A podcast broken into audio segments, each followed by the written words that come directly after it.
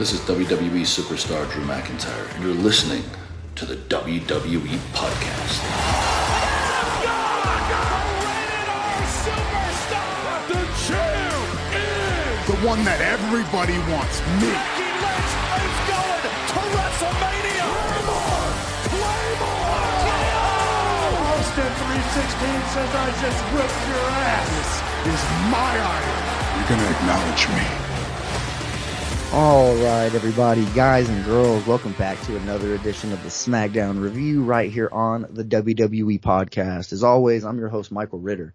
You can find me on Twitter at Michael5Ritter and on Instagram at Michael Ritter5, also the host of the Football Function Podcast, available on all of your podcasting platforms, including the one that you're listening to this show on right now. Speaking of that show, we're getting into playoff season. So if you are a football fan, I know that there might not be a huge, you know, margin of the wrestling fans that like football, but if you are and you are interested in football and you want to hear some playoff analysis, go ahead and go check that out. We had a wild card weekend preview show drop just today, so definitely will like that if that is something you're interested in. But I will say, all right, now that we're past all that stuff, that's not why you guys are here. You guys are obviously here to talk about wrestling. You guys are here to talk about the SmackDown that aired on January 14th, 2022 from Omaha, Nebraska. This is the 66th edition of my SmackDown review. So we're going to do things a little bit different than what we have on every single episode previous to this. Now, as you guys know, I took the show over in late 2020 towards the end of, I guess you can say like the, the summer season, kind of right into fall, right whenever they did the, um, the draft before this past draft, the draft where Roman Reigns officially was on SmackDown and SmackDown was officially a, a, part of Fox and they had the executives in the war room and it was that, you know, that crazy little scenario that they had. I know you guys know what I'm talking about, but anyways, that's when I started covering the show. All of 2021 as well. And now here in the 2022, I just feel like it's time that we shake things up a little bit. And I feel like not only is putting a fresh coat of paint, maybe a new format, a new style of the SmackDown review is beneficial, but also you know, as Vince McMahon says, shake things up a bit and do things a little bit different and also rejuvenate me a little bit and kind of, you know, get my juices flowing again here on the SmackDown review. So what I'm going to do is I'm going to bring somebody new on and have somebody co-host the show with me. Now, this is a new wrestling fan and he's on right, he's on with me right now. He is, uh, he started watching in SummerSlam, I believe it was August here, the end of summer in 2021. So he's going to tell you all that stuff once I introduce him, but that, that's pretty much what I'm saying here. The, um, the new style that we're to do here is basically an experienced wrestling fan and a brand new wrestling fan. So you're to get that perspective live. You're to see those conversations happen and you're to see a lot of discussions happen where, you know, not only is he getting more familiar with, you know, things in the wrestling business, but also an overall new feel to this show. So without fin- or any further ado, I'm to go ahead and introduce this guy, one of my good buddies, John Carrasco. John, how you doing, bud? I'm doing pretty good, man. I appreciate you for having me on and everything like that. So just bear with me, you know, kind of go through the motions. Oh yeah, for sure. The whole podcast thing. So, you know, definitely a first little ride, I guess you could say. Yeah, man, I'm gonna guide the ship for you. It's gonna be pretty easy because you know at first you think yeah it's a it's some huge deal. You know you're on this platform. A lot of people are gonna hear your voice, all this stuff. But at the end of the day, all it is is you're talking wrestling. You know we just watched two hour show SmackDown, pretty entertaining one I will say, one of the better ones that I can remember. A lot of good stuff happened. You got you got introduced to Lita. I know you really didn't get a chance to see her in her heyday. There are some things that you probably need to go back and look up. For instance, is go you know go to YouTube, type in Lita and Edge on Monday Night Raw. I'm sure you'll find a video at some point that, uh, you know, you'll know what I'm talking about. Anyways, but there's some other things that she did as well. Like Michael Cole mentioned, four-time women's champ. There's a lot of things about her that, um, that I feel like you would have liked had you watched, you know, during her era. A lot of other things happened as well. Clearly the main attraction of the show, of the show, the main event was that face-to-face between Roman Reigns and Seth Rollins. Mm-hmm. So this was a pretty good episode of SmackDown. So it's going to be easy to talk about. And that's kind of what I was saying there is like, once you kind of sit down and you just realize what it is, it's just, you know, kind of just sitting here having a conversation about a product that you like. That's really all it is. So don't worry. Not going to be any, uh, any stress needed here. This is a, this is a comfortable environment here on the WWE podcast. As you know, as you've kind of been listening to over the past couple weeks. I mean, you know how I am, obviously. You know me off air, like actually in person. So I'm definitely glad that you're, that uh, you're going to be joining me here and I do appreciate you taking the time out of your evening to come over here and help me do this. But anyways, are you ready to go ahead and dive into this episode of SmackDown and um, talk about what exactly happened here? Oh yeah, I mean definitely like you were saying, man. There's like a lot of past stuff that I wasn't involved with at the time not watching. So it's kind of cool that, you know, having to go back into the history to kind of catch up with what's going on right now. It's Oh, yeah. kind of a new thing because of course I thought it was like going as like a consistent storyline where I started, you know, so now it's starting to bring in some past stuff instead of like actually going with the future and present, you know. Exactly, yeah, and you kind of saw a little bit of that with those video packages that they were showing today with, you know, the Shield days and Seth Rollins and Roman Reigns, how they have history, and we'll definitely get into all of that, but you kind of mentioned it. I guess I kind of did um, jump the gun a little bit there. Before we get into the SmackDown review, why don't you go ahead and just talk about, you know, what your introduction to wrestling was, like what made you become a fan, first off, and then who your favorite wrestler is now. Just basically what what you like about the product now that you are a fan. Oh well, it started like well, it wasn't like a, a uh, consistent me watching, but what drew, kind of drew me back into the WD, WWE brand, I guess you could say, is the Fiend. You know, he was just an intriguing character. You know, came in just random times, I guess you could say, put a little claw on you. I don't know his, his exact move, I guess you could say, but Mandible claw. That kind of, yeah, that was just something that kind of drew me back into it. So I started watching just bits and pieces and eventually just started following the storyline and everything like that, you know. So like around, like you said, some, or SummerSlam is where it started getting consistent. Favorite character at the moment? Uh, it's kind of tough. I'm on the Seth Rollins side. Know, I, I can know see it's on that. the, I, I know it's on the, uh, Raw side, but Yeah, no worries. that, that, yeah. that- that's yeah, that's the character that I, I'm kind of seeing at the time that I'm interested in.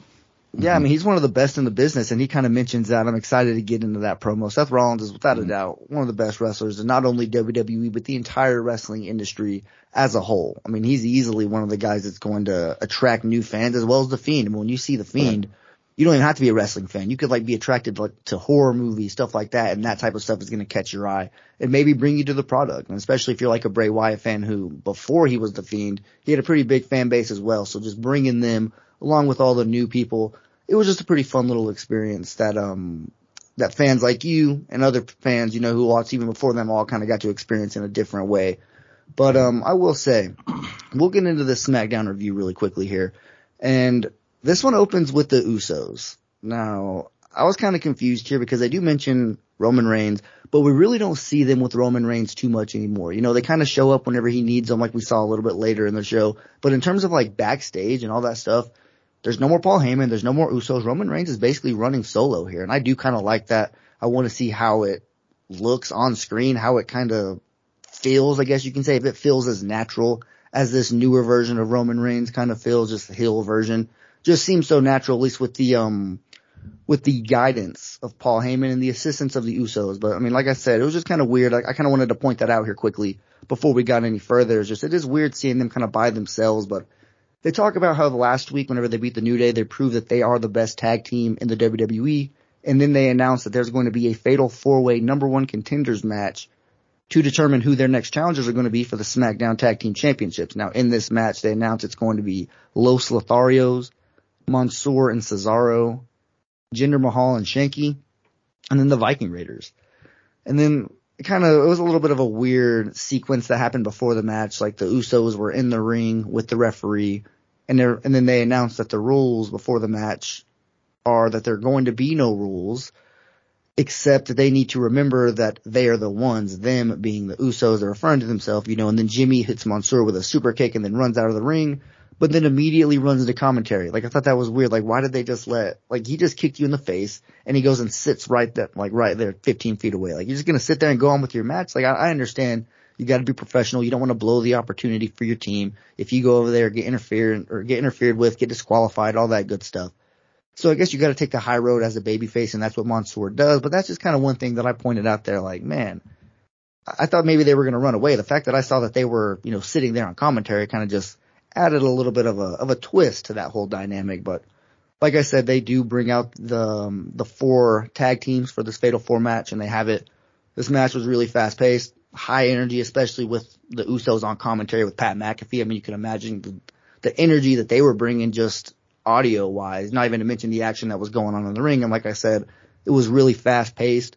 It ended when the Viking Raiders hit Garza with the Viking experience and they earned themselves a number one contenders match against the New Day. So, I mean, as far as this tag team division goes, I mean, people have their own opinions on it. Some people think it's too deep. Some people think it's not deep enough. And the, the reason why they think it's too deep is because they're not utilizing anybody. So, I mean, you're not going to have anybody just say, oh my gosh, there's too many tag teams in WWE. But in a sense, there are too many whenever no, like, not any of them are being used. You know what I'm saying? Like, they're kind of just reusing the same matchups over and over again. At least that's what I'm seeing on SmackDown. That's what they've kind of been doing. Now the Viking Raiders get an opportunity at the SmackDown Tag Team Championships do you feel like they have a legitimate shot to take the titles off the Usos? I mean, the Usos have had these belts for a long time now.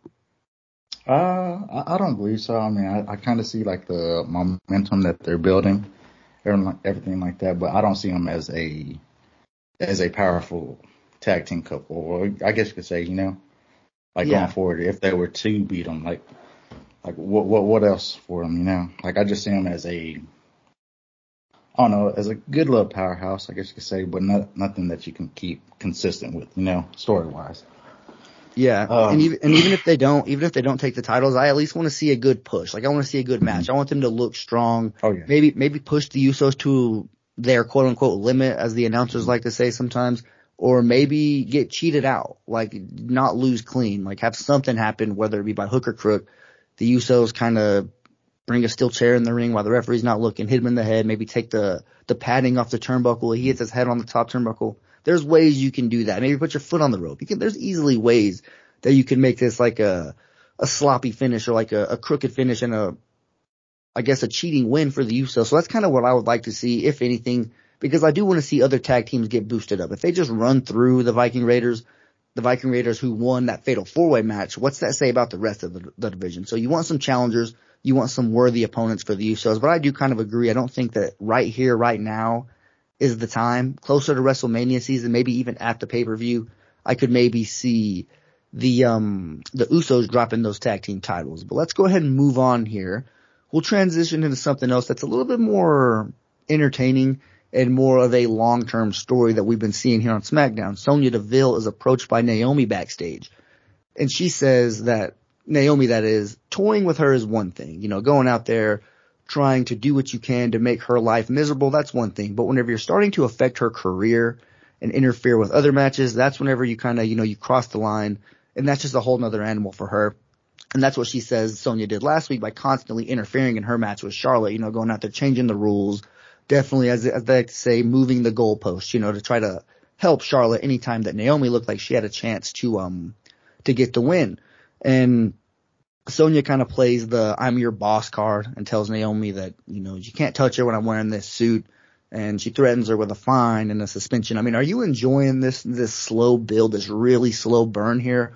Or do you wish that, you know, I mean, it's been a while now. They've been doing this, if I'm not mistaken, since November. This whole little slow build between Sonya Deville having some type of vendetta against Naomi and holding her back from all types of opportunities and just screwing her out of everything. Every single time she's like on camera, you know that somewhere Sonya Deville's coming soon. You know, if, if Naomi's in the ring, something's about to happen with Sonya. If, if Naomi is backstage giving an interview or something like that, you know that Sonya's about to come out. I mean, it is kind of entertaining, but I'm curious what your perspective is on that whole dynamic. Like, do you feel like it should have already been blown off by now?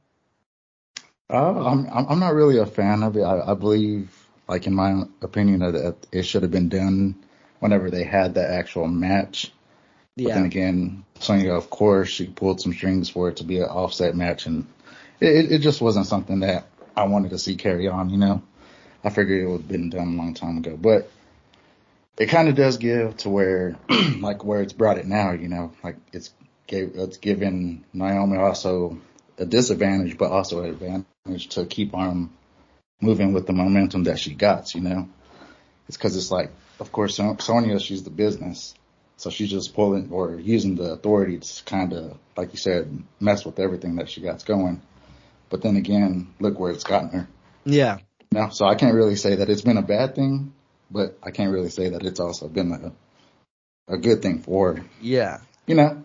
Oh yeah, definitely. And the reason why I kind of enjoy the the slower process is because you don't really see this from WWE too often anymore. Like mm-hmm. more often than not, they like to blow things off too quickly. Like Matt, the host of this show, he is the um he's he's famous for saying that like if you're a heel, like say Baron Corbin, for instance, if you get heat in the beginning of the night, and by heat we mean like if you piss the crowd off, if you get the better hand of the baby face, like say you you cheat, you you get a low blow or something like that, and you get away with it, and the crowd's like, man, we really want to see this guy get his ass kicked. You can build that heat. You can not have it happen that same night of Raw. You can let a week go by, build onto the storyline a little bit, let the fans want to see this dude get his ass kicked a little bit more, and then it kind of develops a little bit where WWE more often than not will have that happen that same show. Like they'll they'll get you pissed off at a guy in the opening segment, especially on Raw, or at least back whenever I was watching Raw on a weekly basis.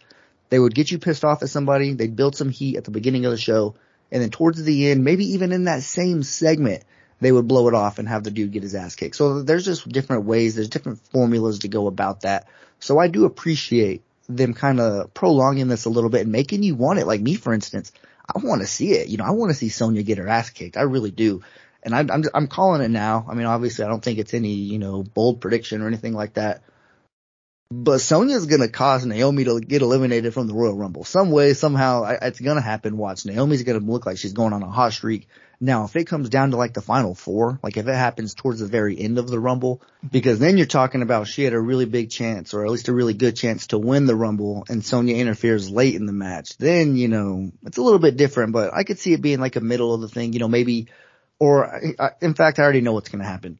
They're gonna talk about whenever they're figuring out their numbers. They're gonna they're gonna figure out who's going in number one, number two, number three, all that good stuff. Because that's how you do it. You find out randomly what number you enter in the Royal Rumble, and the later your number, the better advantage. Obviously, if you have number thirty, it's you have a damn good chance to win the whole thing. If you enter number one, you got to go through twenty nine other people. So there is advantages to what number you pick. Naomi's gonna come out number one. I promise you. You could already book that. And if she does make a run, if she goes on some miraculous run where she you know, has a little bit of momentum late in the match, something's going to happen. But I promise you, Sonya is going to screw Naomi some way, somehow in this Royal Rumble. But we can go ahead and transition a little bit since we're talking about people getting screwed. Somebody who's made a career, at least a run here lately out of being screwed, Sami Zayn. He comes to the ring and he says before he gets back to what's really important to him, which is obviously getting back that Intercontinental Championship, he needs to handle the Johnny Knoxville stuff first. And he announces that he's in the Royal Rumble in the process, Sami Zayn that is, so we're gonna get him in the match. But I also noticed that there was like a ramp, like a, a, dirt bike ramp, a skateboard ramp, sitting down there at the end of the actual ramp that the wrestlers walk down. So there was a ramp on top of the ramp. But anyways, Sami plays his own version of Jackass and he calls it Insane. Has his own little theme song that's kind of similar to the Jackass theme song and he gets inside of a grocery or yeah, a grocery basket with a couple of enhancement talent pushing him. And then Sami says, I'm Sami Zayn and I'm going to ramp the shopping cart into the ring. you know, like trying to, you know, take a little page out of the jackass guys, obviously, but he begins to have second thoughts though. Obviously starts to kind of chicken out and eventually does.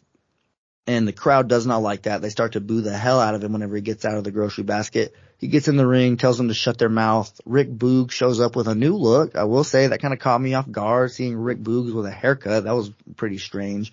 But he distracts Sami Zayn, um, for enough time for Shinsuke Nakamura to sneak up behind him, takes him out, and then Boogs throws Sami Zayn over the top rope onto a landing pad. So I will say really quickly here, I mean, I, I didn't even recognize Rick Boogs at first. I had no idea who the hell he was. I was like, wait a minute, did I miss an episode of SmackDown 2? Like, who the hell is this dude? Did he come out of nowhere? Like, and then I realized, oh my gosh, that's Rick Boogs. He just got a haircut. So that's going to be different. He didn't come out playing his electric guitar. So is that a thing of the past now? Cause I mean, keep in mind, he's come out to distract people for Shinsuke in the past, but he still has his guitar. That's usually part of it. He's usually playing it. And that's what initially gets them to be distracted. But I'll get your opinion on this if you have anything to say on the, uh, the Sami Zayn stuff and anything like that. But I will say, cause you said you started watching in August. Well, coincidentally, Sami or Shinsuke Nakamura hasn't defended his Intercontinental Championship since August. So during the entire time that you've been a wrestling fan, you have not seen that Intercontinental Championship be defended, if I'm not mistaken, because Shinsuke Nakamura has been holding it hostage. And that's a problem for me because I'm, I'm a big, I'm a big fan of the Intercontinental Championship. That, that's one of the bigger championships in my opinion. It's one of the more prestigious, one of the more historic. A lot of stuff goes, you know, behind all that. And there have been wrestlers who have done a good job holding it. Shinsuke Nakamura is a fine wrestler. You know, he could do a good job with that champion. This is 100% a booking problem. This is a creative problem. Like, what the hell are you doing? They've left it off of several pay-per-views.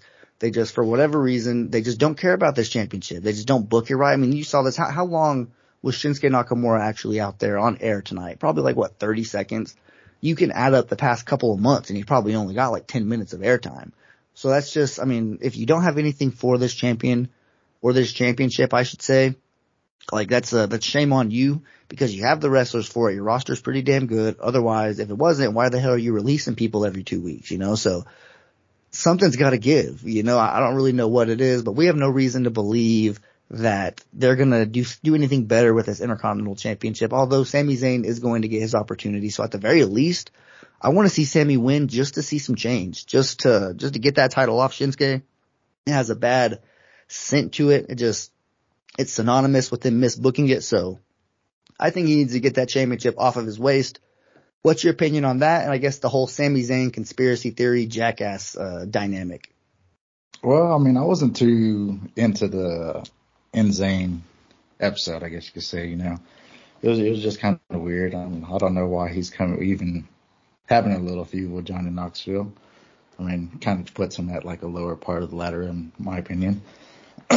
but the Shinsuke thing, I kind of came in on him whenever he was, well, right before he took the the crown from King Corbin. Yeah. So it was it was kind of around that time. So of course, like uh, yeah, you haven't seen anything go on with it. So I that it kind of makes it like unnoticeable to me. I guess if it doesn't re- it really even exists, you know. Yeah. Coming in, you know, like you said, Rick Boogs is always the one that's either fighting his match or I don't know, protecting them, I guess you could say. So I mean, like I said, I, I don't really see like a like a plan for it as of right now. So be, being exchange of hands and stuff like that, I guess that would be kind of cool. But um, like I said, it's it's just like a imaginary thing as of right now for me. Yeah, like it's just a prop. Like that's all mm-hmm. it is. It's just like it's no different than Apollo Crews's little scepter thing that he had when he was walking out there. That's pretty much yeah. all it is. It's something to to make you look cool, and that's just that's just crazy to me. But yeah. We'll go ahead See, and I, move on. What's no? Go ahead. What, what's up? Oh, I, I kind of felt like as if the having the king, the crown was like a little bit more because they're moving on with that little storyline, you know, with like King Woods and everything now. So I felt like if he would have held that onto that, that would have been a better, better spotlight for him. Yeah, I guess you could say. Oh yeah, most definitely. I definitely agree with that. But let's go ahead and transition into something else. We get somebody makes their singles debut, and it's Aliyah. She has a match against Natalya. And before this match, they both have a little bit of an interaction with the backstage interviewer. I think it's Megan, I believe is her first name. Can't remember her last name. They kind of switch it up a little bit. Meg or Kayla Braxton is usually the SmackDown backstage interview person. That's usually who it's always been for the longest time that I've been covering the show at least. But anyways, they both have a little interaction with the interviewer and Natalya brags about her three Guinness World Records that she has. And she says that tonight she's going to go for four and she's going to try to get the fastest win in WWE history, which is 3.8 seconds, held by Trish Stratus. So Natty, in this scenario, she's playing chess, not checkers. Why? Because before the match even starts, she goes and she attacks Aliyah. She puts a little bit of a beating on her before the match to kind of get that advantage. So whenever the bell finally rings, she's already got, you know, the upper hand. Aliyah's already beat the, you know what. She really can't even stand up. The referee asks her, Hey, can you go on here? Can you do this match? He eventually decides that she's unable to compete, but Aliyah convinces him that she's alright, and they start the match anyway. And guess what happens? Aliyah is the one who immediately gets the roll up, and she breaks the record herself. 3.17 seconds. So Aliyah gets in the record books here. I mean, it's, it's one of the, the only times that there's a little bit of, I don't know what word to say behind it, I guess man, I, I wish I knew exactly what word is on the tip of my tongue, but you know, I'll bring up uh, something I do here on the show is I use football analogies. So for, for example, Michael Strahan up until this year had the single season sack record with 22 and a half sacks. And whenever he got his record breaking sack, Brett Favre historically just fell down and gave it to him. Like kind of just said, no, you get the record. I'm going to give you this sack. And Strahan didn't like that. He wanted to earn it. He didn't want to be remembered like that. Like he didn't want his record breaking sack to be viewed and remembered in highlight reels as like Brett Favre falling down. So it's actually like a historic thing where like people say that, hey, you didn't earn that record. Brett Favre gave it to you. There's a lot of things like that where, you know, basically that that record has been, has had a little bit of an asterisk next to it until now. TJ Watt kind of tied it and even it still does because it's 17 and a half because it's 17 games, but we're not even going to go into football. We're kind of getting a little bit too, too deep into that. But what I'm saying here is the record that Aliyah set has a little bit of a, of a forced narrative to it because all of Natalya's records, they were built over time. Like they, they, like WWE didn't plan it. They didn't book Natalya to win all these pay-per-view matches, to win all these singles matches and have this, you know, really decorative career to say, all right, and all this is planned so she can have three Guinness World Records. Like they didn't plan it. It just so happened to work out like that. So it's cool. Like I'm a Natalya fan. I have a picture with her and everything. I have a two paws shirt. Like I love Natalya, but it's just, um, seeing that they forced, I mean, whenever they came out, whenever she acknowledged it, she pointed it out to us. Hey, I'm about to break a record. Just so y'all know. So y'all be paying attention. This is going to be a really quick match here. I knew right then something was going to happen. And then whenever Aliyah did it, so you kind of knew, I mean, shout out to Aliyah. She gets the record. She wins her first singles debut match after getting cheap shotted before the thing goes. I mean, definitely on, you know, onto a good start, I guess you could say. But either way, I, I thought this segment was entertaining to say the least. I mean, it doesn't have to, you know, be hit out of the park for me to have a good time watching it. I feel like that's one of them where um they kind of teased a record being broken and it was kind of the other way that you the one you really didn't expect expect especially after she was attacked before the match. Whenever i saw her get attacked before the match i thought natty was definitely going to win. Oh she's going to get that record and that's going to be her new thing if she's going to start like just like her, her gimmick is going to be her just getting all of these pointless uh records and cheating to get them. But that wasn't the case. Aliyah gets it. So what was your opinion on this whole little thing Uh, I mean, I kind of liked it. I mean, it was a good, like you said, uh, singles debut for Aliyah. So, um, for her to get that little, I guess you could say, give me record.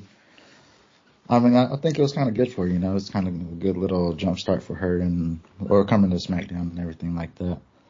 Um, I, I kind of took it wrong whenever, uh, Natalya was holding that freaking book the whole time, you know? yeah I was like, what is she doing? You know, just trying to boast and everything like that. So I kind of like, like, my head was already like kind of turning right there as if why she was doing that the whole time. Cause she like made it like very presentable that you had to see that, you know?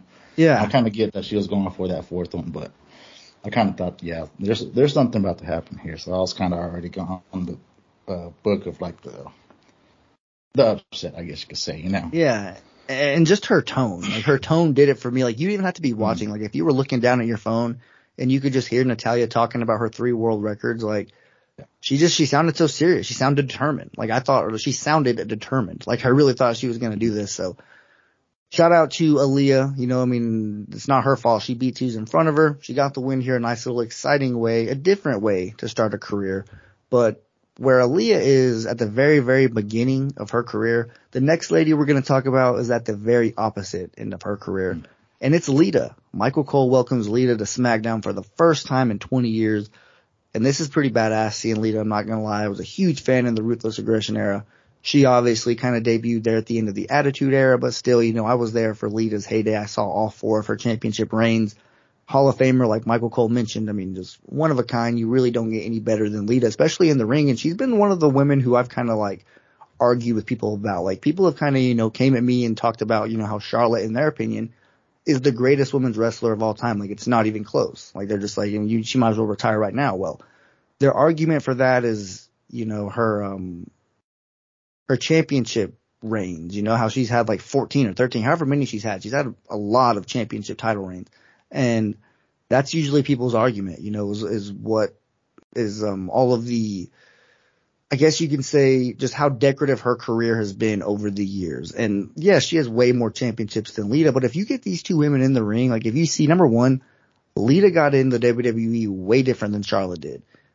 Lita's not Ric Flair's daughter. You know, no offense to Charlotte. She's without a doubt one of the best in the entire industry right now. She holds her own. She's one of the best on the mic. And I'll say it right now. In terms of promo, Charlotte Flair is the best promo in terms of the women in all of WWE. What she says is real, doesn't feel scripted. It just, you never know what you're going to hear from her. She sometimes crosses that line. She takes those shots.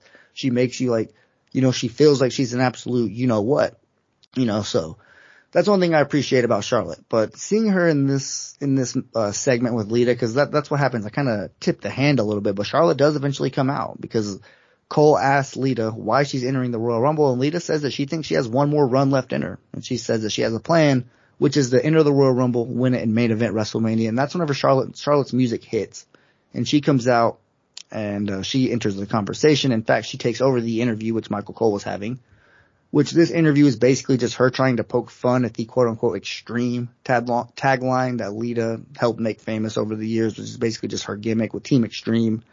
And uh, she tells Lita that she's going to eliminate her from the Royal Rumble herself. And then she asks Lita what she's going to do whenever Charlotte ends her short little comeback in like less than a month, however long it's going to be. And then uh, Lita makes a little bit of a comeback, taking a shot at Charlotte's big head. I think that it was a figurative, you know, shot, but I think maybe there's a little bit of a literal feel to that too. Like she was saying, "Hey, you got a big head," you know. I mean, if someone's you know poking fun at you, you're gonna say what you want back. And yeah, she made it seem like she meant it figuratively, saying like, "Yeah, you have a big head, you're really egotistical," but you know, the way um Charlotte's hair was, you know, really that tight bun at the top, I could see Lita maybe taking a shot there. Is all I'm saying. But anyways, they um Charlotte actually brings up Trish Stratus, and then she claims that Trish begged her for a match at SummerSlam 2019 whenever they went one uh, one on one. And then Charlotte sh- says that that's actually the match that broke Trish Stratus and made her retire. And at the Royal Rumble, Charlotte says that she is going to do the exact same thing to Lita. And this is where I really liked it because Lita like pretended to slap Charlotte and Charlotte just like kind of cowered down and flinched. And then, uh, Lita hits her with the twist of fate, which Charlotte sold so terrible. Like this was the worst sell job for Twist of Fate I've ever seen in my life. Like you could tell, I don't know if it was just she didn't want to mess her hair up, if she didn't want to mess her makeup up. I mean, she, her her head did not hit the mat at all. It was her hands. Just go back and watch this because I mean, you could tell there's a such thing as selling, and people are good at it, and some people aren't. And I mean, she was in high heels. She was dressed to the nines. She clearly wasn't going to compete that night. So the fact that she took a bump in, you know, in of itself is crazy. But I mean, if you're going to take a bump, take the damn bump. And it was just kind of weird that she didn't hit her head. It was just a bad job. That's one thing that I'll say. I mean, people call Charlotte the GOAT. I notice Charlotte do stuff like that all the time. And I'm not taking a shot at her. I'm just saying, I mean, just little things like that, like just kind of rub me the wrong way. But what was your opinion on Lita? I mean, like I said, I know you didn't get a chance to, to see her in her heyday. They didn't show her like a video package really like they did for the Shield throughout the show. So you didn't get a little bit of an introduction for her.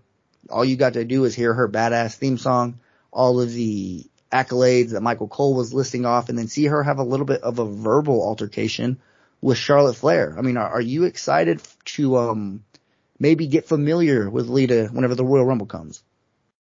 Oh yeah, I mean, any uh, woman that takes a shot at freaking Charlotte, go ahead. You know, I give you a round of applause.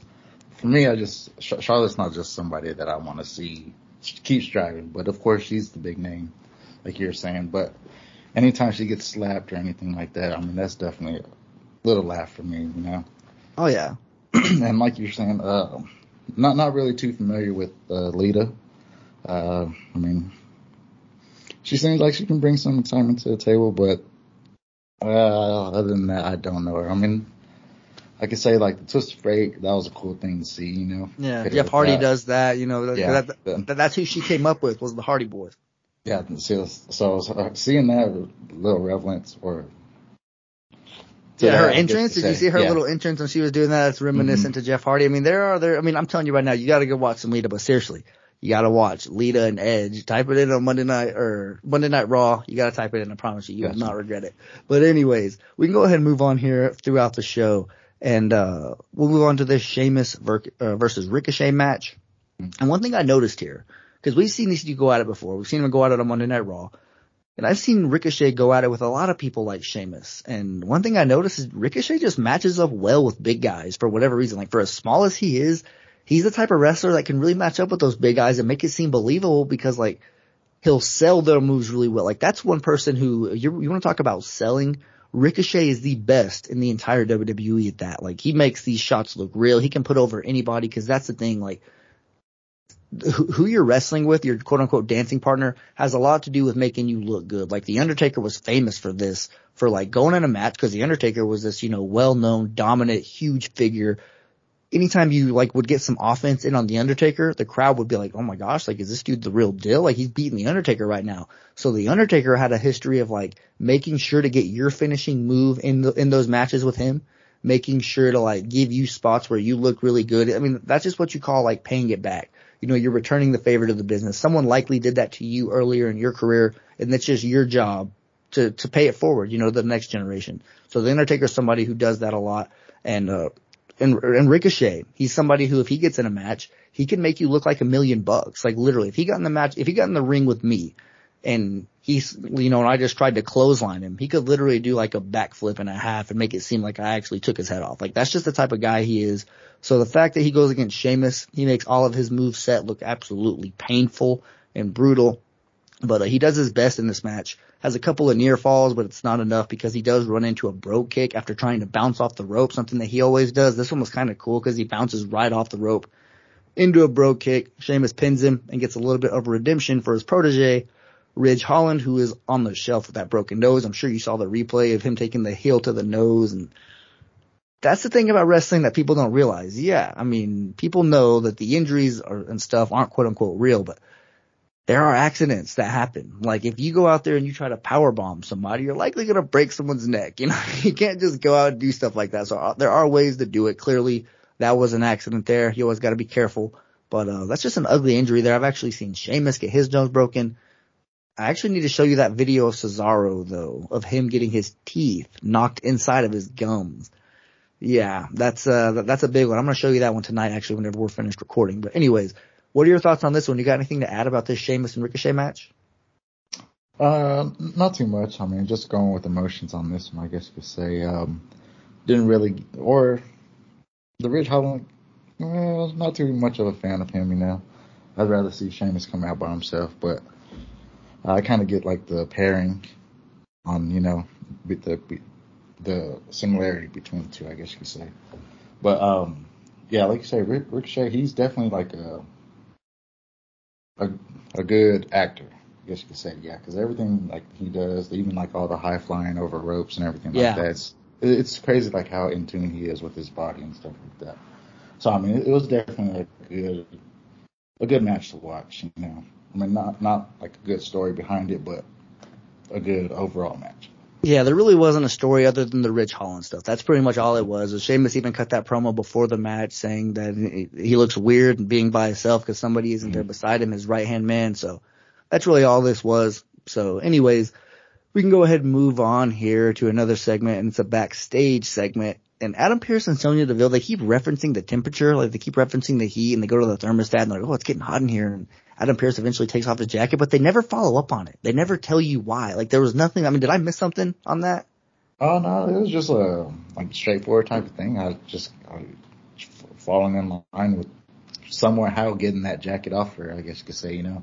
Yeah. Oh, okay. I get it now. You're right. Yeah. Yeah, I Naomi mean, is the one who was adjusting the, the heat just so Sonya, Yeah. see, and that's why I need you here. Cause I would have sounded like, you know, a jagoff over here freaking trying to but say that. I, I mean, I, I, I didn't really see like the like it had to happen, you know, like No, but it makes sense. The, the, Yeah. that's the that's connecting the dots right there. You know, I was Mhm. sitting here thinking they didn't connect the loose ends. You know, they just kind of left it untied. Why the hell are you mentioning the thermostat and all that stuff? But yeah, it's clear because once Sonya Deville took off her jacket, Naomi walks up and she says, Yeah, "Oh, you got that jacket off," and that's where we'll go right here because that's what happens next. Naomi appears and she tries to corner Sonya Deville and she doubles down and, you know, demands some answers for getting screwed last week by Sonya. And Adam Pearce agrees, says that wasn't right. And he says, quote unquote, that they're going to run it back. And they're going to give Charlotte and Naomi that one-on-one match next week on SmackDown in, I forgot exactly where it was. Nashville, Tennessee. I think it was. They announced where it was. I think that's where it is. But anyways, yeah, so we're going to get a one-on-one match next week. Charlotte versus Naomi. And like I said, some way, somehow, Sonya's to make an appearance. She's to make her presence felt. I wouldn't be surprised if maybe she decides to be the special guest referee or something because that's something that they've, uh, that they've tried in the past. But anyways, we will go ahead and transition over to Kofi Kingston. He gathers all of the WWE, I guess, universe is what he's doing because he's in the middle of the ring and he has a proclamation of the king. And it's basically just Xavier Woods saying that he suffered a calf injury and he's going to have to miss the Royal Rumble. But Kofi Kingston in this segment, he declares for the Royal Rumble. So prepare for a vintage Kofi Kingston Royal Rumble moment where he doesn't let his feet hit the ground. Uh, have you seen any of those in the I did past? see that. Um, it, it was kind of crazy seeing him freaking, I guess, hand crawl all the way back over to the steps and everything like that. It's kind of like uh like I, I see, I see Naomi doing this in the future, you know, in this upcoming one for some reason. you She know, actually like has. Yeah, She's so done I, it in I the past, Probably yeah. doing that, you know. Yeah, so I mean that's something I'm kind of looking forward to, especially like whenever I uh, ended up seeing the video Kofi doing it. I was like, there, there, there's some, or for for me, there's something tying in with Naomi on this part of the, you know, just because it, it, it happened to pop up in the WWE feed and everything like that, and I was like, wonder why. Yeah. So I mean, that, that, that's just something I was just like, you know, kind of uh, trying to put together and everything like that. Just me. Yeah, so it, it's a good moment, you know, whenever Kofi Kingston declares for the Royal Rumble, gives himself an opportunity to win it, maybe main event WrestleMania, all that good stuff. Well, all the good stuff happens, or I guess it comes to an end right here whenever the happy folks come out and they start to antagonize Kofi Kingston, poke fun at him, and, you know, tell their jokes, this and that, and eventually ends up getting a one-on-one match between Madcap Moss and Kofi Kingston. Not a very long match. Baron Corbin is in the corner and at ringside for Madcap, so obviously the advantage is for Kofi. And Madcap ends up winning with the punchline, his second week in a row to use that move to win a match. So, I mean, I really don't have anything on this one. I mean, it's kind of just a, a little bit of a filler. Kofi Kingston wanted to declare f- uh, for the Royal Rumble. They wanted to get that out there while also letting us know that Xavier Woods is injured. However, they wanted to get Madcap and Baron Corbin's a little bit of airtime. So what do they do? They bring those guys out. Also a little bit of a good time, a little coincidence to show the video package of them injuring Drew McIntyre to remind you Drew McIntyre's on the shelf, but don't worry. Like I said, Royal Rumble season is back. That's the time of year where comebacks happen. That's whenever, if you got injured during the summer, like Bayley, for example, she is, you know, candidate number one to make their comeback at the Royal Rumble. Keep in mind that they're going to announce a lot of these entrants into the women's Royal Rumble match. They've already announced a lot of them. I'm kind of disappointed that they already announced some of them, like some of the surprises of some of the returns, for instance, like the Bella Twins.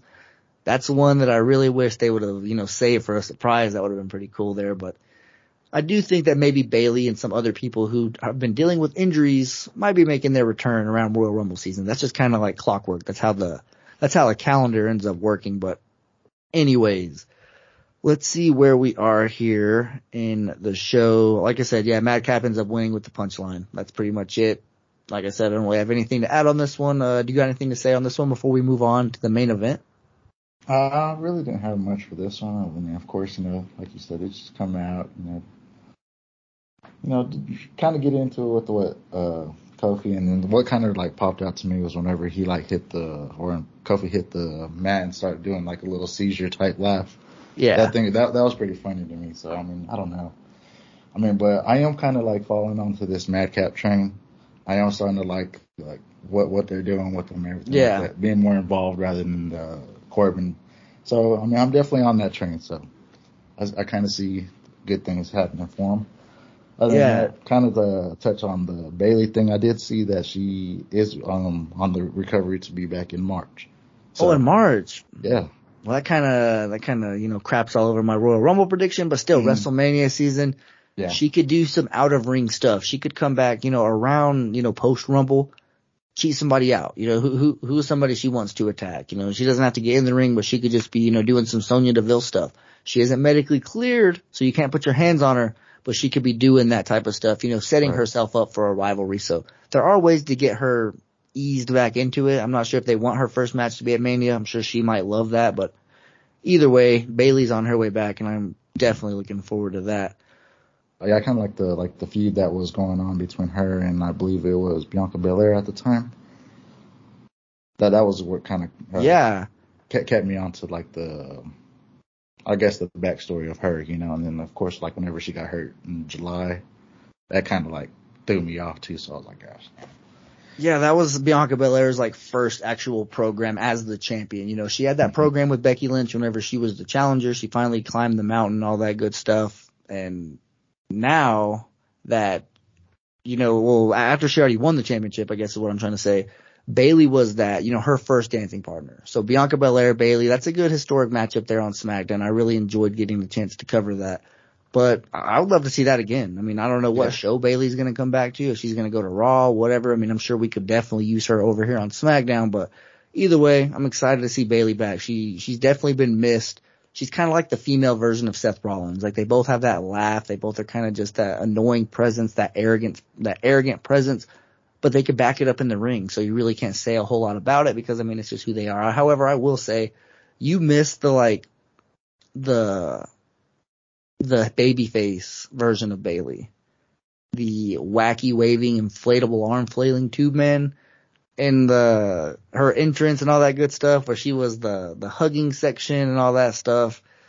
You need to go back and check that out and just compare it and you will definitely I mean she was good then too. I mean that's what got her to the main roster, but there's a reason why she had to have a character switch and it was one of those things that lasted way too long and the crowd was definitely starting to sour on her, but excited to see her back. Let's let's go ahead and move on here to the main event. And this was actually pretty juicy. They hyped it up throughout the show. They showed, you know, the the the glory days of the Shield whenever they were running rampage or rampant on the entire WWE roster. They showed the inevitable turn, the eventual turn of Seth Rollins whenever he cheap shotted Roman Reigns. And just a little bit of a side note here. I don't know. I don't know if you know this or not. I've told the listeners, but I don't know if I've told you and maybe new listeners haven't heard this yet, but whenever I stopped watching wrestling in like 2000, I want to say like eight or nine, whenever the PG era really started is when I got out of it and all the wrestlers I was familiar with, I noticed they were kind of starting to transition, move out of wrestling. I stopped watching for a while until I was kind of just, you know, on a Monday evening, just kind of surfing through the channels and Monday Night Raw's on. So I'm like, hey, I haven't seen wrestling in a really long time. Nothing else is on. I, I wouldn't mind seeing what's going on and just peeking in. So that's what I do. I click on it and the segment that's on is that segment where Seth Rollins turns on Roman Reigns and Dean Ambrose. I didn't know who any of these characters were. I just saw, I mean, I, I watch wrestling. I'm a wrestling fan. It's in my blood. I literally like could tell a good storyline whenever I see one. So I just saw it in all their faces. I was like, oh my gosh, like this is huge. And saw him end up turning on him and it just, it just reminded me of a little bit and it kind of sparked it. Like it, it, sparked that interest. It didn't get lit, you know, the, the fire didn't get lit that night. You know, I kind of, I slowly kind of peeked in here and there throughout the next coming months. Every now and then I didn't tune in, catch every, every episode of Raw, but I would peek in here and there. And I eventually came back and the fire was lit and the Royal Rumble that Roman Reigns won, eventually getting to WrestleMania 31, and that's kind of what did it. And that that's another video package that they highlight is WrestleMania 31, where I was kind of telling you about earlier Brock Lesnar versus Roman Reigns. Seth Rollins makes his appearance in that. That's one of the matches for sure. You're gonna have a long list of things that I tell you that you're gonna have to go back and watch. that's definitely one of them though, and you'll be glad you did, because I mean, as soon as the bell rings it doesn't look like a wrestling match between Brock Lesnar and Roman Reigns. It's their first actual match. They don't have the chemistry together. There's some stiff shots that get landed in that match, I will say. But anyways, what I was trying to say there was the video package where Seth Rollins turned on Roman Reigns. That's kind of where I got in that little bit of a wormhole. They showed that one. And then, like we said, WrestleMania 31. So they showed the video package. They hyped up this face to face to really get you excited for it. And I was. I mean, I haven't seen Seth Rollins in a while now since like the day one pay per view. I got a little bit of Seth Rollins action, but other than that, I've been watching Raw.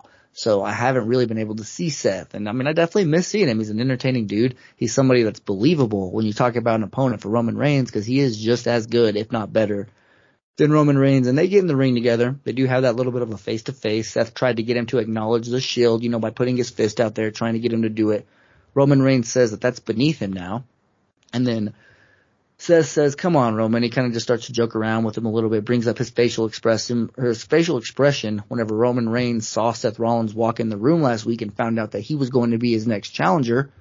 And Seth says that he understands why Roman wouldn't want to see him as his next uh, number one contender, and he understands why he doesn't want to face Seth Rollins, and it's because their history and it's very one-sided. Seth Rollins has gotten the better of Roman Reigns time after time I don't expect that to be the case now. We'll see if that does happen though. I mean, the, uh, to me, I feel like this is a little bit more of a coin flip than what Roman Reigns' past opponents have been. But um, as far as verbal back and forth, Seth Rollins is really on another level. I know Roman Reigns has really done well over the past couple of years, mainly this past year, but really Seth Rollins, he's the full package. I mean, he's like cut from the same cloth as Edge when you talk about just like a total character where from in-ring work to promo work to facial expressions, everything about his character. He really does like become his character and everything about it. But anyways, because he brings up their their rivalry, you know how one sided it is. Roman Reigns kind of laughs at the fact that Seth Rollins is just bringing up the past, and even claims that he, Roman Reigns, that is, is in God mode now. So anything that he's done in the past is irrelevant, you know, because Roman Reigns is on a whole nother level now, one that he and Seth Rollins and nobody even imagined that he would go to. So what's it matter if you beat him three years ago? You know, that Roman Reigns is dead now. This is a new Roman Reigns. So there's a very good chance that Seth Rollins just has not seen this version of Roman Reigns, the one that he's actually going to, you know, be seeing at the Royal Rumble. Roman goes on to say that he's the greatest universal champion of all time. Still no lies detected there either. He really is the greatest universal champion. But Seth Rollins kind of turns it up a little bit here.